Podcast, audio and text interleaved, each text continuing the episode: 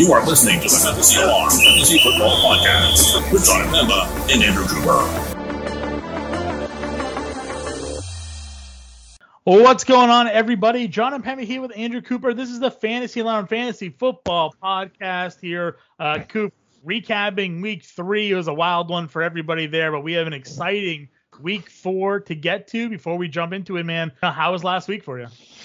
Bro, I mean, last week in fantasy was amazing for me, but can we talk about how last week was for you, especially with this Vegas trip and the outcome? I mean, I know this is supposed to be keeping it to fantasy football, but dude, you got to tell everybody the big news, man. Yeah, no, last week was great. I did uh, have, take some time off for those of you who weren't listening to me on the uh, Fantasy Alarm DFS podcast or the live stream Sunday. I was in Las Vegas this past weekend. Got engaged, proposed to my girlfriend on Friday, so that was exciting. Uh, won some money. I saw the Grand Canyon, which if you haven't ever seen the Grand Canyon, it is a lot bigger in person. I'll tell you that. From where we were standing, you could see the river down there, and you're like, oh, that doesn't look too big. And the guide that we're on is like, yeah, that's a football field wide. But when you're all the way at the top of the canyon, it looks like it's a little stream. So it's pretty wild for those who haven't been to the Grand Canyon. I definitely suggest checking it out. When I went to the Grand Canyon, the, when the first time I ever saw it, I like looked into it and I immediately got vertigo. Like my brain couldn't even comprehend the Grand Canyon. It was like, no, we're done. I had to sit down. It was they were my brain was like, nah, we're done here. Like that's not real. So yeah. the Grand Canyon is is wild how big it is. So yeah, definitely were, check that out. They're like you see those bushes down there. Those are 30 foot trees. Right. you know, you're like, oh right. So yeah, so we did we did the Can Grand Canyon Jeep tour. If you want to go into the canyon, they told us you can hike down it or you can take a, a donkey ride. Those are mule rides, and it's uh two hours down on the mule, but it is five hours back up. So I didn't really want to uh, go down into the canyon, you know, if you want to go in that direction. So we did the Jeep tour. It's fantastic. Uh, Vegas was fun. Love it every time. I was able to place some bets. Massachusetts, soon to be the only state, I hmm. think, in New England that doesn't allow sports betting. Recording here on Wednesday. As of tomorrow, the 30th, Mohegan Sun and Foxwoods Casinos will have their DraftKings Sportsbook in Foxwoods, FanDuel Sportsbook in Mohegan. So Connecticut gets sports betting. Rhode Island already has sports betting. New Hampshire has sports betting. Massachusetts, where DraftKings is headquartered, no sports betting. So hey, was able to do some sports betting out there in Vegas, which is fun. Speaking of uh, a donkey ride to the bottom of the Grand Canyon, how about those Jets this week? Uh, yeah, you know the Jets are as bad. Listen, we, we talked about this, I think, in our, in our preview before the season. Just a you quick side cat before we get into week four here. Saleh and everything like that comes over. Great defense over in San Francisco. The offensive scheme works over in San Francisco because they had the talent. So you can have all the scheme you want, but if you don't have the players yet to implement that scheme, your team's going to be trashed. They have no offensive line. Zach Wilson is throwing an interception basically every other snap at this point. They have some talented players there. They just don't have the they don't have it all together quite yet. It's it's not surprising. Rookie coach, rookie quarterback, everything kind of mm, you know flushing together at the moment. Learning learning experience for both. You know, I'm not ready to rule them out as another failure in New York. It's just not off to a great start. But you know what, honestly, the rookie quarterbacks as a whole, not really off to a great start. We haven't seen Trey Lance really yet outside of some minor some minor appearances. Mac Jones has looked okay, but another he's I think he's been in the pocket He's been hit the fourth most times in football so far. So mm. Page's offensive line doing him no favors. Zach Wilson, we know, is throwing the Josh Justin Fields. I was gonna say Josh Fields. Uh, Justin Fields. He was in my fades section of the QB coach last week because I was worried about how he was gonna handle his week one performance matchup going on the road against Cleveland. He didn't really look great during the preseason throwing the football, and then in his brief stint in week three throwing the football. He only completed like 46% of his passes, and that was abysmal. I don't know how much of that is Nagy and how much of that is Fields, but that offense, yeah, ugh, it, it looks bad across the board. It's not good. Yeah, I mean, yeah, I'll give I'll give Saleh a, a pass on the defense just because he's converting from uh, he's converting from a three four to a four three. A lot of personnel needs to be changed around. So again, with that team, that's where they're at. With the Bears, they only have so many strikes. Like Nagy needs to win with either Fields or Dalton or he's toast. But anyway, let's why don't we get into the matchups for this week and give the people yeah, we'll, what they we'll, really we'll get into it here. We're in we're in week four. We'll kick it off. Got the Colts traveling into Miami to face the Dolphins. Miami is a two point uh, favorite here at home 42 and a half game total. Jacoby Brissett, the quarterback there for Miami with uh, Tua on IR. The Colts last week, they did have Carson Wentz under center for them, but still kind of a disappointing start for both teams here. Miami 1 and 2, and the Colts are 0 and 3. Mm. Yeah, I mean, with the Colts, it's kind of interesting that they actually finally seem to have tried to utilize Parris Campbell a little more. The snap counts this week, Pittman and Pascal were on the outside, but Campbell actually played like 47 snaps. He's actually getting a pretty full snap share. So we might be able to see for once what he looks like. The scary thing has got to be for that comes at the expense of the tight ends. The tight ends are really kind of relevant there. But interesting here with Nyheim Hines and Taylor. Nyheim Hines playing the negative game script, actually playing more snaps than Taylor.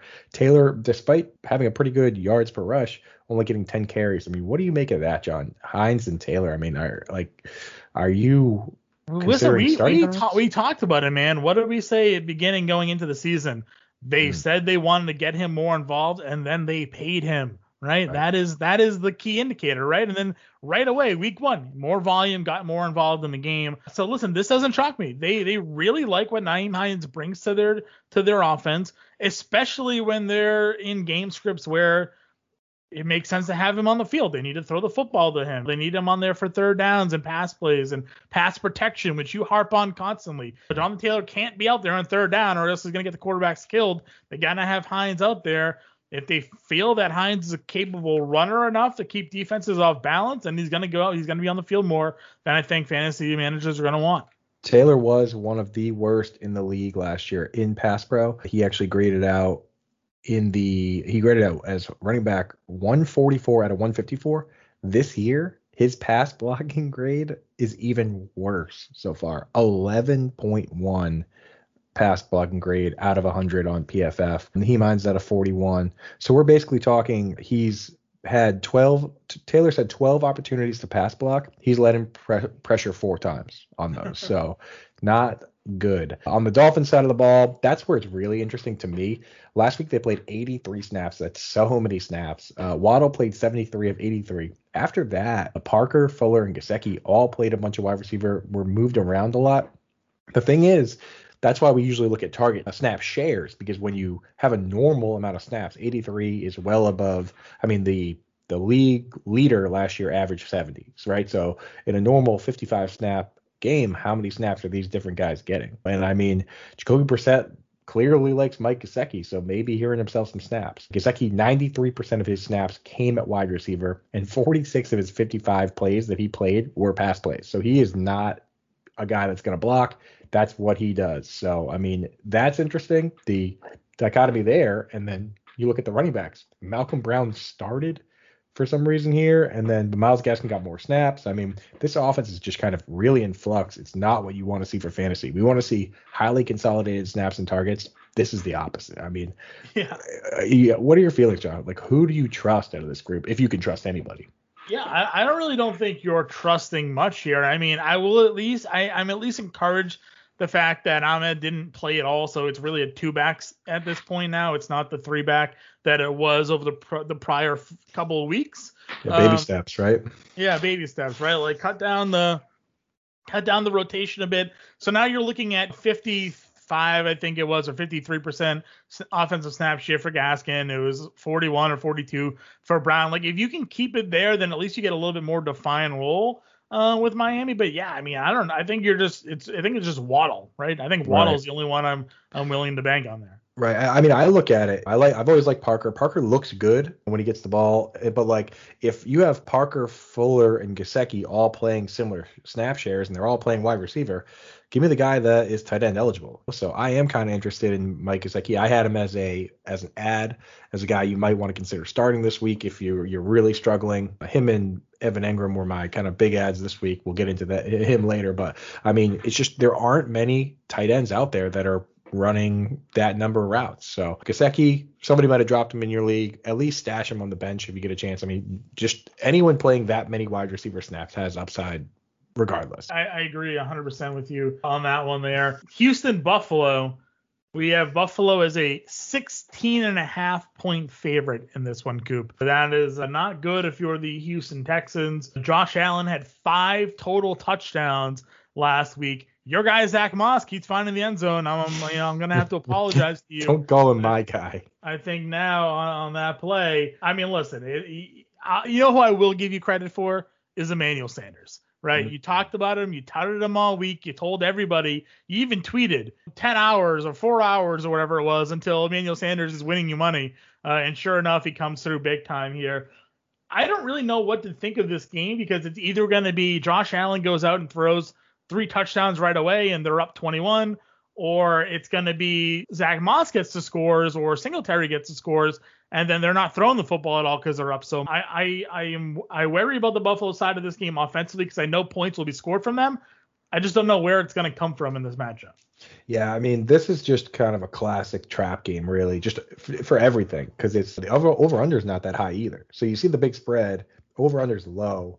Like this could, like you said, this could just be a game where it's it's out of hand and they're just running the clock out from the start. Where we've seen, I mean, we actually saw that in the first week with the Lions and 49ers, the 49ers are just trying to run the clock out pretty much the whole game. And at the end of the game, when it was 41 17, the Lions just kind of had a big burst of points. But beyond that, the entire game, they were just like, all right, the game's over. Let's just end it. So it could be one of those. You never really know. From the Buffalo side, obviously, like Diggs and Emmanuel Sanders are playing a ton of snaps. They're getting the looks. Those are guys you got to be interested in. I, I, would go with Zach Moss if I had to pick between him and Singletary just because he skews rushing.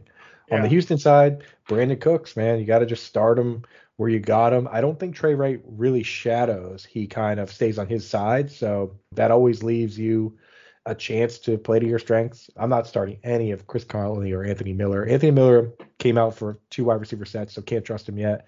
And I guess in uh, deep DFS, Jordan Akins, Jordan Akins ran 25 routes. Pharaoh Brown only ran eight. So Jordan Akins is the pass catching guy there if you're in a deep situation. And with the running backs, I mean, again, David Johnson plays more in negative game scripts. Mark Andrews and uh, Mark Ingram in a positive game script. David Johnson is clearly going to play more this week. So you know yeah. I, that one that actually killed me though last week. David Johnson, I, I, actually took in PrizePicks. I took the over two receptions, and he had none in a game where in a game where they should have been throwing the football. Is Brandin Cooks just going to mess around and lead the league in receiving this year? Like what's what's going to happen? Very, he very well might. I mean, he just finally turned 28 on that list of guys all time. He's the youngest 20 or the oldest 28 year old on that list that he's in.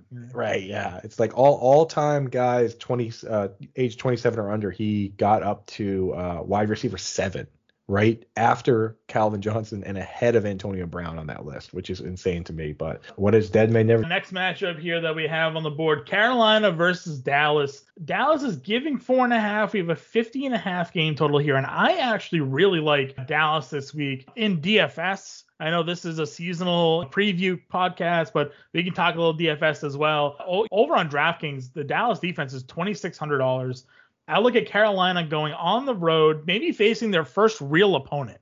You look at the schedule that they've had so far. They, they the Jets at home. They faced the Saints at home, which we still aren't even really sure who the Saints are. They so did insane. not look good uh, at all against them. And then last week we saw them face the Texans. So now they're going up against a really good Dallas offense. We saw Dalton Schultz put up a bunch of points last week because Ezekiel Elliott and Tony Pollard run all over Philadelphia. The weeks before that, we saw CeeDee Lamb and Amari Cooper have big. But this Dallas defense is also like very sneaky good. There's a lot of young talent on this Dallas defense, which I know last year was a big, huge weak point of theirs. But I think Carolina is going to go into Dallas and, and is going to get a real test to see, okay, are they really 3 and 0? Are they this good?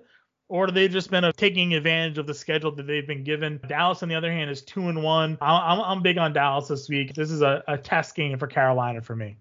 Yeah, yeah. I mean, this this should be a, a fun game. It should be an interesting one. I, if you have Zeke, you start him. Tony Pollard for me is still he's just not quite getting the usage you want. I mean, Zeke's getting the, the high leverage snaps, the pass plays, the goal line plays, so can't really touch him there. Cedric Wilson also not playing enough for me, and the tight ends aren't. Even though Schultz ca- had more catches, they both ran 21 routes, and it's the, there's still the chance at any given moment that Jarwin could have more catches than Schultz. So I'm really not interested there either. For me, it's Amari, Lamb, Zeke, Dak. Those are the guys you want to start. with the Panthers. I think with Dan Arnold trade, you're going to see a lot more three wide receiver sets. They kind of just did it last week, even with Arnold there. Terrace Marshall played a huge snap share, his biggest of the year. I think they're kind of just leaning into that. DJ Moore, Robbie Anderson, Terrace Marshall's way to go.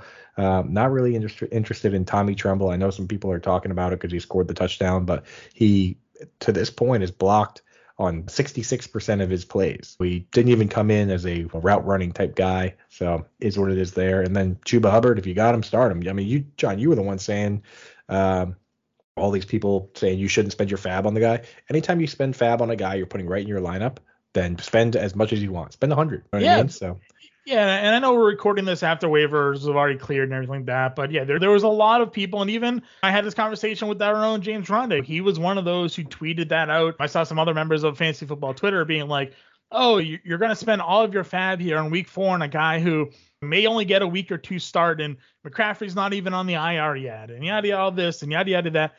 Who else is on waiver wires right now that you're looking at your fab budget, which is probably sitting up there around the 100 bucks if that's the kind of league you're in, or near maximum? And what player are you spending that fab money on right now? If it's not somebody like this situation where running back depth is weak, this is a guy that's going to step in and be a starter right away for his team, even if it's for a week, two weeks. If this player gets into your lineup and helps you win, how many players and how many managers at the end of the season miss a playoff spot by a win or two or or whatever like that, right? Like or by so many points for making into the playoffs. Don't hold on to this this fab budget of yours expecting the next Christian McCaffrey to be available out there because that's not the case. You're looking for the next guy that's going to get on the field and have an opportunity to produce in a spot that they didn't previously have and that's not really out there right now. I've been looking at some of the 12 team leagues that I've been in, and and there's Mark Ingram is, is maybe the best available back, or a Royce Freeman, or a Devontae Booker. Like those guys aren't gonna step into a role all of a sudden and be league winners. Chuba Hubbard could be if if McCaffrey isn't able to come back from this hamstring, and it's a hamstring injury by the way, something that is very easily re re-aggravatable. I think I made that word up, but something you can re-injure, right? Like, and this is a guy who last year struggled to come back from injury he missed a lot of time. He was he did come back. He wasn't fully ready to go. So I mean, I I don't get those harping on, on spending your fab budget because at this point, four weeks into the season, it's not really much left out there that's going to help you win. So if you didn't spend it already, if you're still out there, don't be ashamed of picking them up. Uh, right. And and my other philosophy on that is once you've spent some of your money, even if it's a dollar, there's always that jerk in your league who holds on to a hundred dollars just for that one big guy. Like Chuba Hubbard was going for a hundred in a lot of leagues, right? So once you've spent one dollar, you might as well just start buying whoever you can get or whoever you want because you're not going to get that big, the big one. You know what I mean? So when I'm in for a penny, I'm in for a pound. Yeah, I'm 100% with you there as well. From the next matchup, we have Tennessee going into New York to face the Jets here. Jets are getting seven. This is a 44 game total. AJ Brown injured. It didn't take long for that to happen. This is a, just a Derrick Henry game. Their Derrick Henry is going to have 20 carries for like 150 yards, and they're going to run all over the New York Jets this week this spread seems kind of light for a team that hasn't scored a point in two weeks. It, it, it like, you know, it, yeah, it does for sure. I know. I, I think it's Tennessee's got a bad defense. Maybe they're giving them the benefit of the doubt that maybe they go ahead and can find some points here, but yeah, I, don't know. It's Tannehill and Julio and, and Derrick Henry, and they're just gonna run. They should just run. Yeah, and they will. So yeah, I mean that's the case. I mean, it'd be interesting to see with the Jets if Elijah Moore's out, what they're going to do, whether. So James, I saw that Jamison Crowder is going to be active this week. He is so. okay. Finally, so we'll finally we'll get some answers there. I mean, Braxton Berrios is off the radar. Corey Davis is Corey Davis is always going to play his. He had snap. ten targets last week. It's just that right his quarterback isn't good. So oh, there you go. But Corey Davis is always gonna he's gonna get his snaps. So it's a matter of how they mix and match. Corey Davis revenge game narrative. Ooh. I wanted to see I wanted to see Elijah Moore and Jamison Crowder on the field at the same time so that we can figure out who is gonna be out there in two wide receiver sets. We're still not getting that. This it's just like this mystery that just keeps moving forward. And now it's like I guess we'll see if if Crowder just plays the slot, then I actually want to buy low on Elijah Moore because that means right. that he's definitely going to get his role back when he comes back. Tyler Kroft is banged up. I mean, if you are going to try and take a DFS dart throw on Ryan Griffin if he's out, then God bless your soul. but for the most part, I'm probably just. Hey, Ryan Griffin was a thing for Houston at one point for a game. Yeah, for for a game for Houston, he's he's just one of those guys that I don't. The only time I really see his name is when he, unfortunately, he's pretty prone to concussions. You see him for that, but I mean, mm-hmm. I rarely see anything besides that news typically. With the Titans, we've already kind of figured out what it is. I did learn how to say, oh no, did I forget it? Nick Westbrook Kine is Nick Westbrook Akine. So I did learn how to say his name because he did play a pretty big snap share. Uh, he actually played more snaps than Julio Jones this last week. So in those deep leagues, DFS leagues where you're trying to be contradictory, throw them in there. Yep, I agree with you on that one. Next matchup, we have Cleveland going into Minnesota here. Minnesota is getting two points. That that is a weird number to me. Mm. Minnesota is a home underdog to the Cleveland Browns. This is a 51 and a half game total. Maybe this is because Dalvin Cook is questionable. But when I look at this game, especially the way I know Minnesota's one and two, but like their offense has been very good. They've been putting up a lot of points. They have Thielen, they have Jefferson. Cousins is playing out of his mind.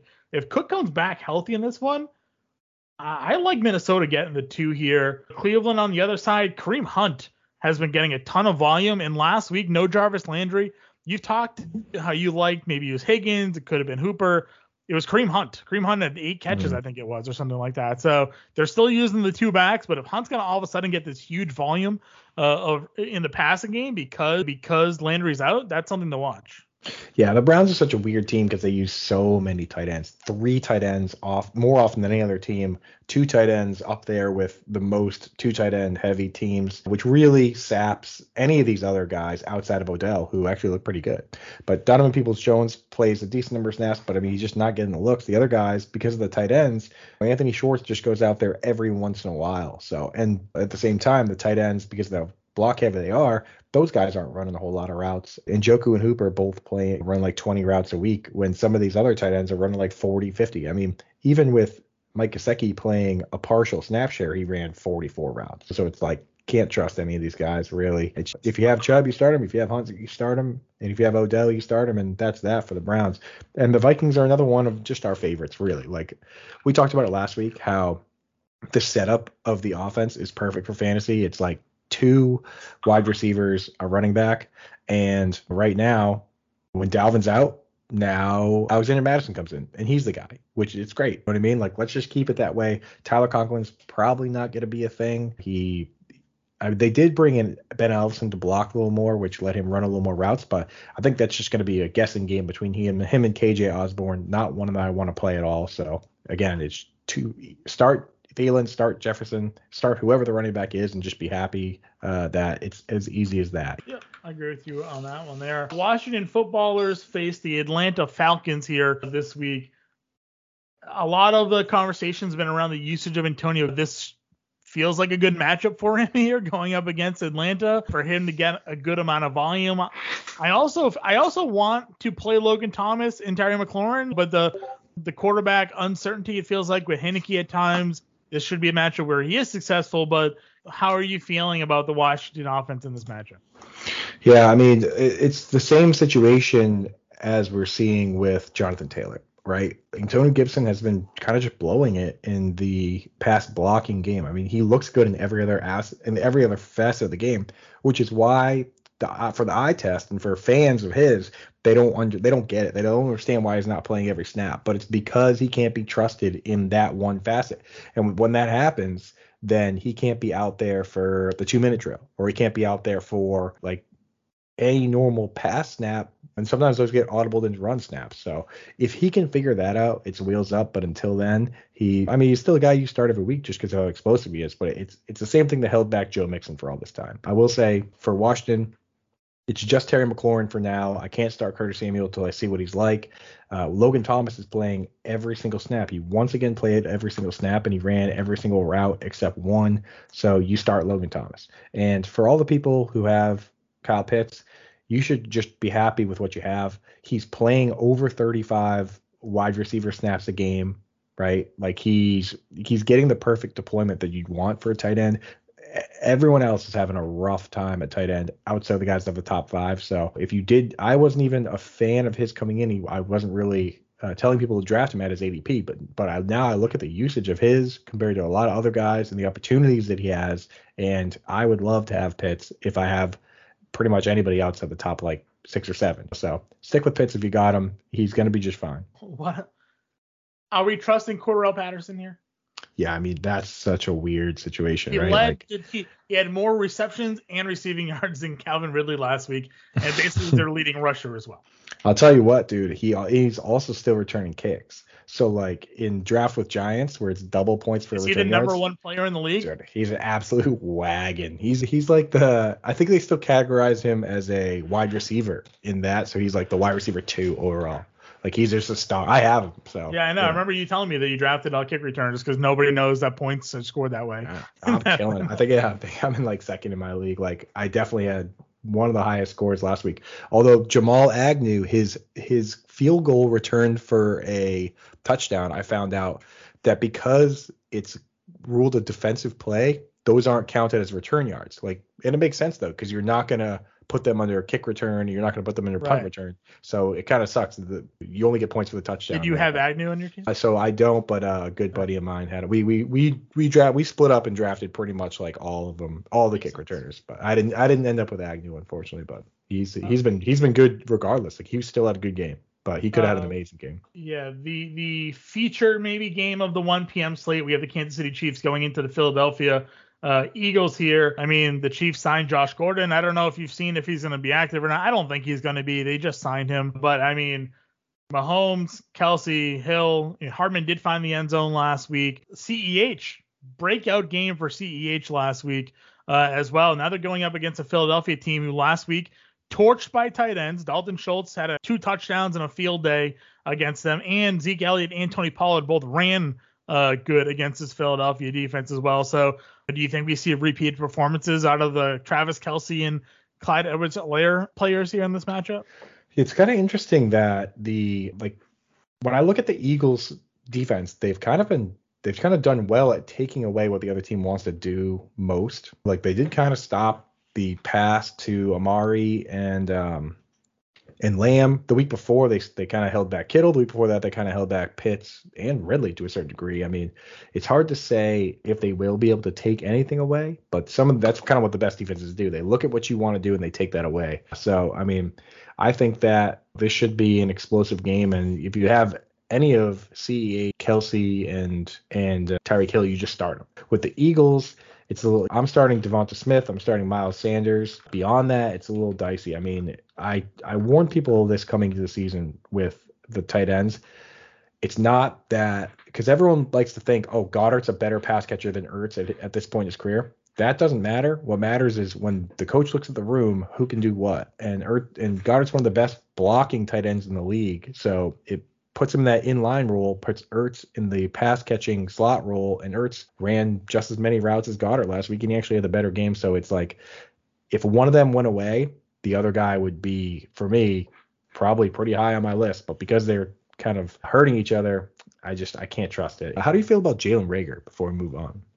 Yeah, I, I wanted Devonta Smith to be the number one receiver on this team, but Reagor's been the one that has been a little bit more consistent. So he's the one I'm looking for, especially in DFS where he's actually cheaper. So this Mhm. week I'm going to be going Reagor in my lineups if I'm going to be playing, looking for a way to come back in this game if I'm stacking uh, stacking the Chiefs. So I actually like him. I, I think he's been consistent. Again, he's a first round pick from last year, right? So I mean, the talent is there. The system last year really wasn't conducive to him being successful, but he's showing good chemistry and being the guy that uh, Hurts is looking for. Yeah, no, I feel you on that, man. All right, so what do we got next? Yeah, we got The, uh, Detroit versus Chicago is the next one here, Coop. The Bears are giving three points to the Lions. We don't really know who the quarterback yet is going to be for the Bears. Uh, Nagy came out today and said that if Andy Dalton is healthy, he is the starter. Fields is the backup, but I've also seen that Foles is in consideration to play as well if if Dalton's not ready to go. So like, I don't know. You know, like I don't know. no. It- It's a, it's two bad teams. This feels like a good game for Montgomery to just get the ball 20 times and just run against the Lions, and maybe Robinson can break out if it's Dalton. But yeah, what are you feeling here? Yeah, I mean, you knew my stance on the Lions coming in. I didn't think that they would lean on Swift last year, but they clearly are. So I think the Lions are just going to do what they do Jared is just going to throw it to whoever's easiest to get the ball to, which is going to be one of the running backs or Hockenson. Just dump it down to the low hanging fruit and probably quietly lose the game or just play towards hoping the other team messes up. I mean, the over under here is like 42, 44, somewhere in that range, which is just that's a bad football. That's that's just bad football. It's not exciting. The Chiefs and the Eagles is 55. So literally multiple touchdowns more. You know what I mean? So with the with the Bears, I just hope that like whatever quarterback it is is actually throwing the football and actually gets the chance to throw. 20 attempts last week isn't doing it. I don't care who you are. Cole Kmet had four targets. That's a 20% target share. Cole Kmet had great deployment. 95% snap participation, 87% route participation, 50% of his snaps are played at wide receiver and he had 20% target share and it literally equals nothing when the offense does nothing. So for now, if you have Allen Robinson Kmet, you, you, got to start on Robinson because you invested Kmet, you put him on the bench. But I mean, if this offense can turn it around, whether it's with Dalton or Foles or whoever, if they can turn it around, those guys are getting full deployment. Darnell Mooney too, but you need production for that to matter. So until then, all these guys kind of on the back burner for me. Yeah, Mooney's somebody that I want in DFS because he's just so cheap at this point. They're they're hmm. they're knowing how bad that offense is, and they're just giving him a no he's, respect. He's playing every snap. He plays yeah. like every single snap. He's yeah. getting targets too. They just can't connect on him. Again, what, hmm. what else is new? Giants Saints is the next matchup here. New Orleans at home, seven and a half point favorites. Which Saints team shows up? Are they even any good? I don't know. They've beaten, you know, like they beat the Packers the week one in a blowout. They blew up the Patriots last week, but the Patriots didn't really look any good.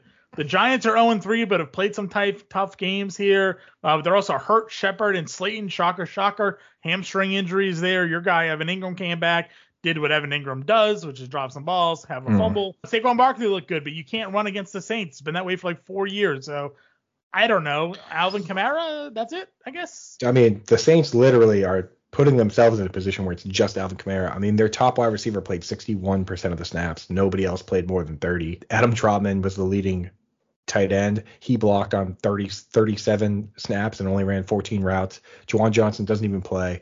Like that team is, they're setting it up that way. They want it to be just Kamara, and that's fine with me because I got Kamara in a lot of leagues. With the Giants, I do like Kenny Golladay in this situation, and I do like I do like Evan Engram, like especially if Shepard and Slayton are out. Like Joe Judge likes the guy.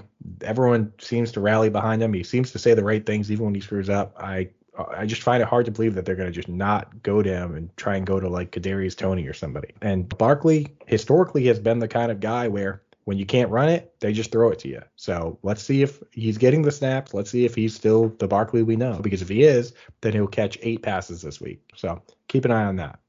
100% there, though. It is kind of interesting. They use that first round pick on Toney. They're going to figure out a way to make it make the pick worth it, right? Is he, is he, he, he, he, played a huge number of snaps last week. Quietly played like 45 snaps, I think it was. But did he get the ball at all? I I kind of he didn't. He really did. He had two catches, I think. Two catches, yeah. And the week before that, he had two catches for negative two yards. So we'll see.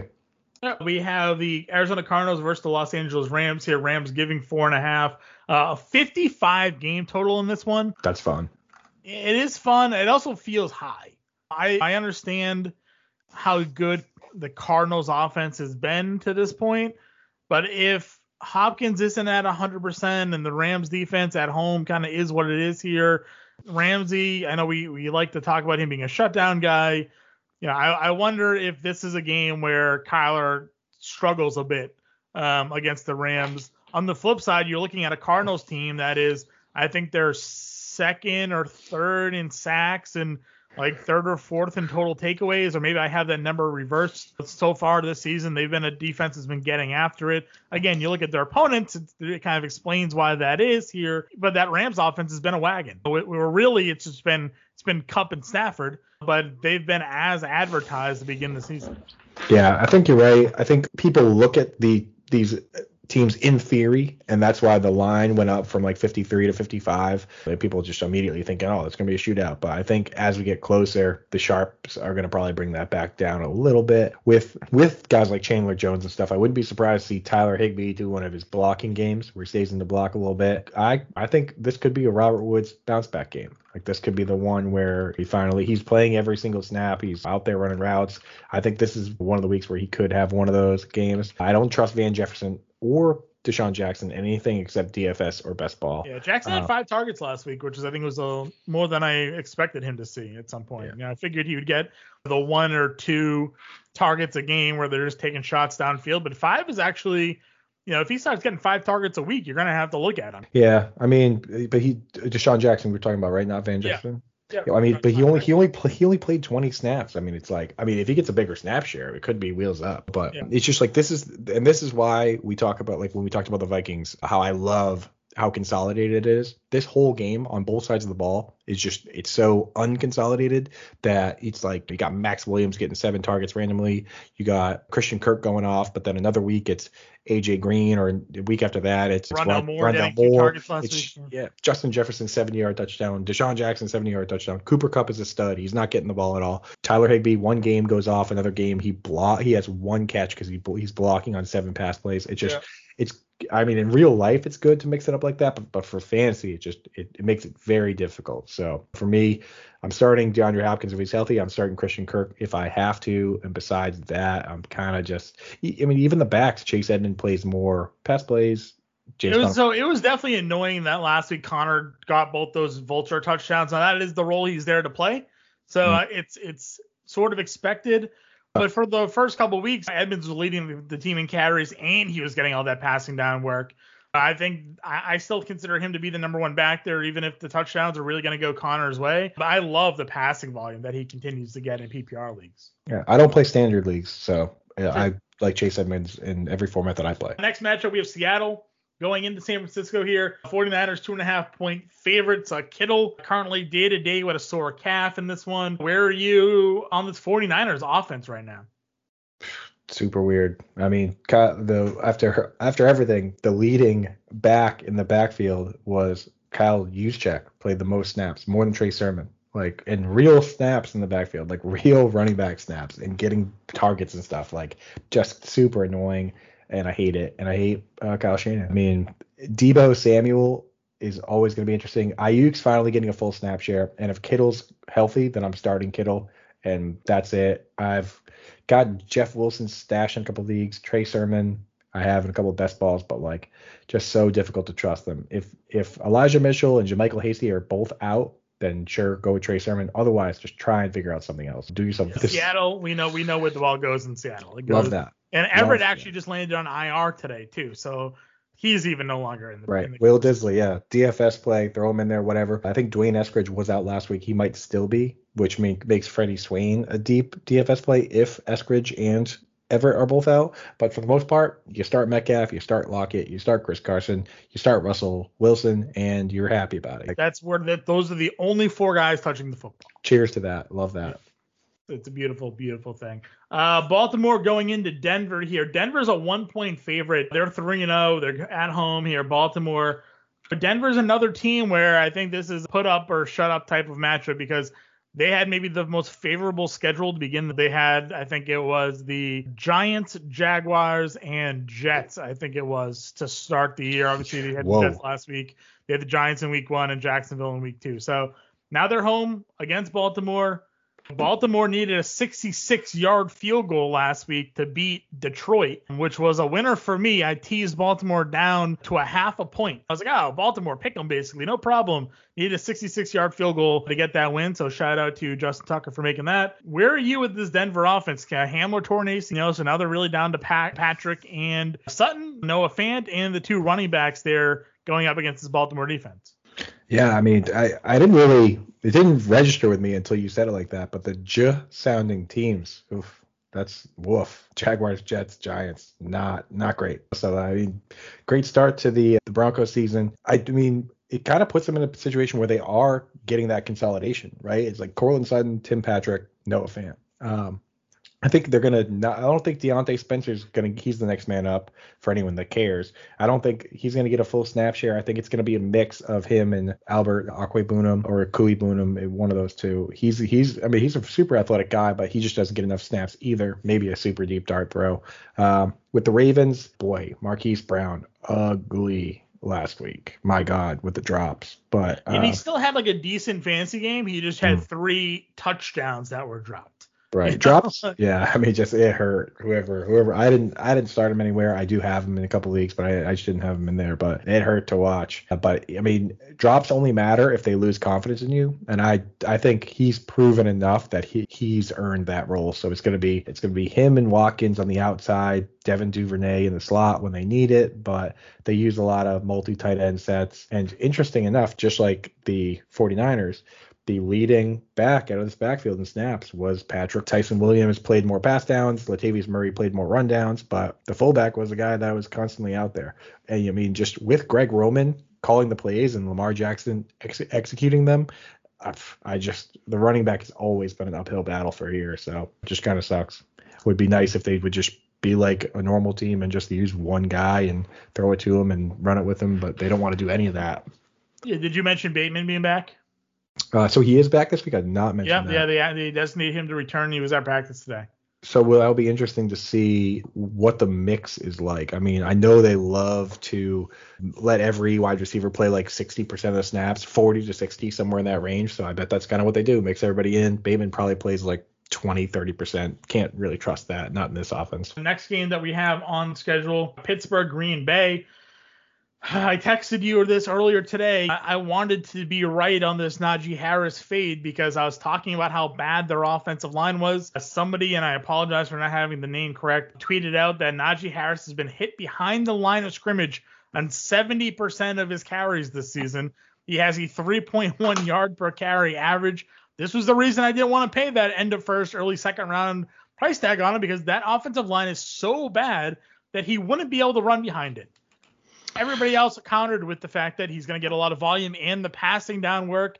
And then last week he goes out and gets 19 targets. He has over 100 yards receiving, 10 plus catches. Last week before that, he had five catches, 45 yards. I think it was, and a touchdown. So he's actually the RB7 right now in full PPR leagues because of that passing attack. Running wise, he's not scoring and he's not running for more than 40 yards a game. So he needs that pass volume. But with Juju hurt, with Diontae Johnson hurt, it looks like Najee Harris is gonna keep on producing for those who drafted him.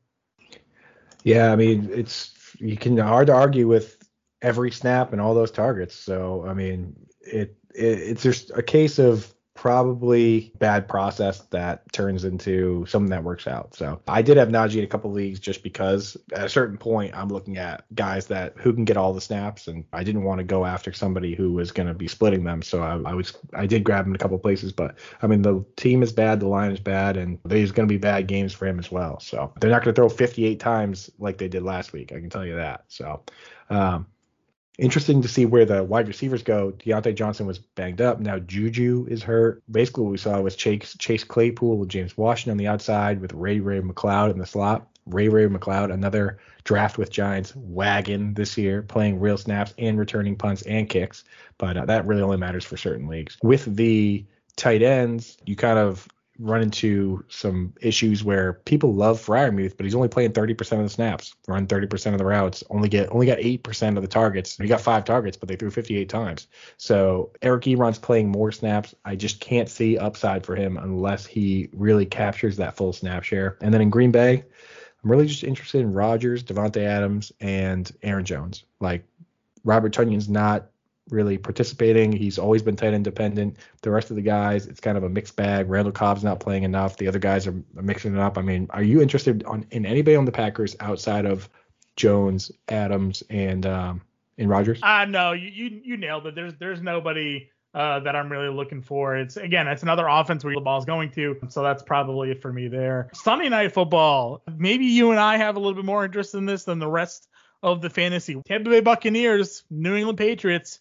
Tom Brady, Antonio Brown, Rob Gronkowski return to Foxborough to face one of the worst looking Patriots teams that I've seen. Maybe even worse than last year. I don't know. I mean, They invest the money in the two tight ends, Jonnu Smith and Hunter Henry, and they're doing nothing. Nelson Agholor is on a milk carton somewhere. The offensive line and the running game were supposed to be the calling card, which is the reason why we were comfortable with Mac Jones back there. Offensive line's are one of the worst in football. Damien Harris is benched again. Like, what is going on with this New England offense? And then on the flip side, their defense looks totally uncoordinated. Now they're supposed to go up and stop Tom Brady in the offense. He threw for over 400 yards last week against the Rams, and they lost that game. But it wasn't because of him. He completed over 70% of his passes. It's it's, it's going to be a bloodbath. I think Gronk and Brady are going to just tap dance all over New England in this one. I don't have any interest in anybody in New England. Not a single. Jakobi Meyers, maybe. Jakobi Meyers had nine catches last week. Somebody, again, I, am terrible. I should have these tweets out because I know I want to talk about them. Uh, somebody tweeted out a stat today. Jakobi Meyers has the most receptions without a touchdown in the NFL history right now. So yeah, I think that was that might have been JJ. That might have been JJ or what? Oh no, might have been Josh Hermsmeyer. It was one of those big big guys. Yeah, one of those I, guys. I was thinking about that this morning. That exact thing because I was saying to somebody he's never scored a touchdown, but he's getting peppered with targets in full PPR maybe go there. With the running backs, same deal as always. Damien Harris will be the running down guy. With James White out, it'll be Brandon Bolden or JJ Taylor. Can't really trust him yet, but once someone gets established in that role, then maybe you can trust him. For me, Hunter Henry, he ran 99, uh, 39 routes, totally 15 for Jonnu, but against this defense, I, I'm hoping Trent Brown's going to be back and healthy, but against this defense, he might be asked to hang in and block tough to trust any of the Patriots. If I'm Bill Belichick, my main concern is don't let Rob Gronkowski score a touchdown and do his dance and spike it in the end zone. Just let anybody else score. Antonio Brown, Mike Evans, Chris Godwin, who cares? Just I would just be focused on just don't let that happen in my house. Over under four and a half touchdowns for Tom Brady. I mean, I I mean, I gotta go. I'll go under. I think that they just handle business, and it just goes. He's not gonna. I just. I don't see them wanting to run the score up like that. I just. Would this I, be a Would this be a Leonard Fournette game for you then? I saw your tweet earlier today about Ronald Jones in the doghouse again. Deep in the doghouse, and I think that's what it will be. I. I just think that Tom, for all the rivalries and all this, like he's a classy guy, and I think he's got more. Like if it turns into a shootout, it's a shootout. But I don't. I just don't think he would purposely come in and just keep throwing and running the score up and trying to embarrass Belichick. Like I just don't think that he's that kind of guy. So I think that is exactly the kind of guy that Tom Brady is. I mean, he would only maybe not do it for the respect of Bob Kraft. He's the only player I think, and he's the only person in New England I think Tom Brady cares about yeah. is Kraft. So I mean, there's a lot of narratives you could put into it. You could also say that Brady would do that, and then afterwards he'd say that's what Belichick would do to us. So maybe I would. watched Bill Belichick hang like 55 on Washington one time just because he felt like it. So he, he, did that against the Titans too in that snow game. Remember, yeah. it was like 55 nothing, and he just he basically said after the game he was like, yeah, we've seen plenty of teams come back from uh, yeah. deficits. It's like not that kind of like they don't even know what snow feels like, dude. Like don't what I mean? Like yeah. you, you, don't gotta murder them. Right. But, uh, and then the Monday night football game here, uh, we have the three and zero oh Las Vegas Raiders going up against the two and one Los Angeles Chargers here. Chargers three and a half point favorites. I mean, Herbert came through big time last week. My one criticism against him was the lack of touchdown passes, and he had a good game against the Chiefs. Ekeler's looking great. Mike Williams, I mean, you had that tweet and you retweeted yourself. A wide receiver with a thousand yard season and a 10 touchdown season. It's within the range of outcomes for him to have both in one season, and he's well on his pace to have a thousand yards and 10 scores. Yeah, I mean that's probably one of my lazier tweets of all time, but I mean it's true. Like if a guy is capable of accumulating the yards and he's capable of, of being a red zone threat, why can't he put it all together? He kind of is. So I mean, sometimes sometimes it's easy like that. But for me, I'm interested. The one matchup I'm really interested to seeing is Darren Waller against Derwin James. I mean, Derwin James is amazing. Uh, he's like a phenomenal safety, probably one of the best in the league, all pro caliber for sure whenever he's healthy. And that'll be an interesting matchup for me because Waller doesn't often see somebody who is physical and can also keep up with them in the in the past game. It's usually one or the other. So that's an interesting matchup for me there. I think that with the running back situation, it's super annoying that Gruden wants to go. He's kind of going the Belichick route where it's a split backfield. He's staying true to it. He's not giving Kenyon Drake the carries. He gives him to Peyton Barber. That's kind of annoying to me. So it is what it is. Is Jacobs playing? I know. I, I don't know if he's been ruled out or. Um, It's- I haven't Monday, so. seen official word on Josh Jacobs. Yeah, I'm gonna just gonna do a quick look here. I mean, it's wild that Barber steps in and, and does what he did. Let's see. Probably no- he can practice this week, Josh Jacobs. So because it's I the Monday we'll game. So see where we're at with that one. Yeah. Yeah.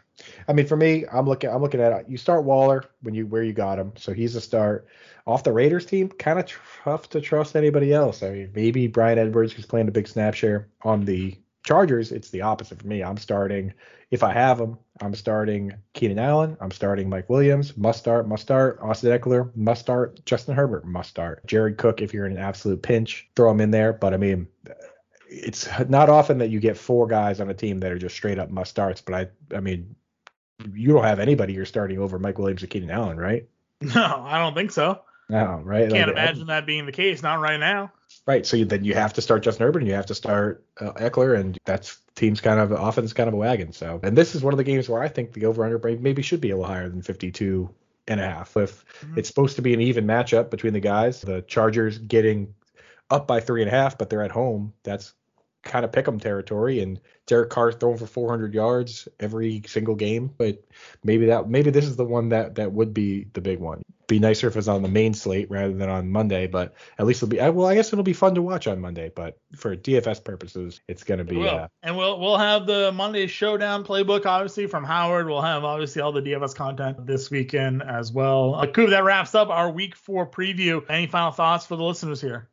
Yeah, I mean, we speaking of the DFS stuff, we're just kind of printing big money winners over at Fantasy Alarm. How we got Millionaire Mike, and then you just said John that somebody else. Yeah, we uh we're waiting for the okay to go ahead and actually say his name and all that. But uh, Monday Night Showdown, uh, following Millionaire Mike's million dollar win in the FanDuel Sunday, we actually had another Fantasy Alarm member takes take home a split of first place in the Monday Night Showdown contest for two hundred and seventy thousand. So once we work out the the details with that individual, he too will be joining Howard and Jim on the Fantasy Alarm Show to talk about the win. You'll probably get a nice little tasty promo code like we're running right now, 60% off with promo code million on the DFS alarm package right now. So if you haven't yet taken part in that, For- for anyone gotta go ahead and listening, check that out. Let me interject here. For if you're listening to this podcast, you got you're an inside fantasy alarm guy. So let me let you in on a secret.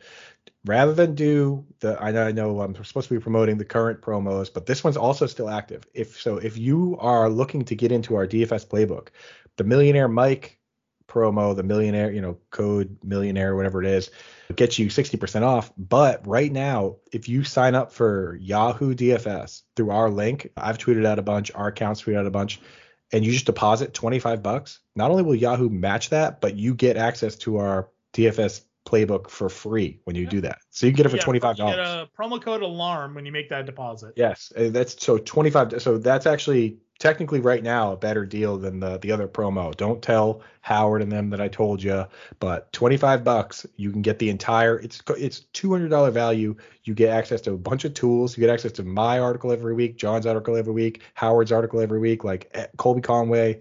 Everyone, this is all behind the paywall. You get for 25 bucks.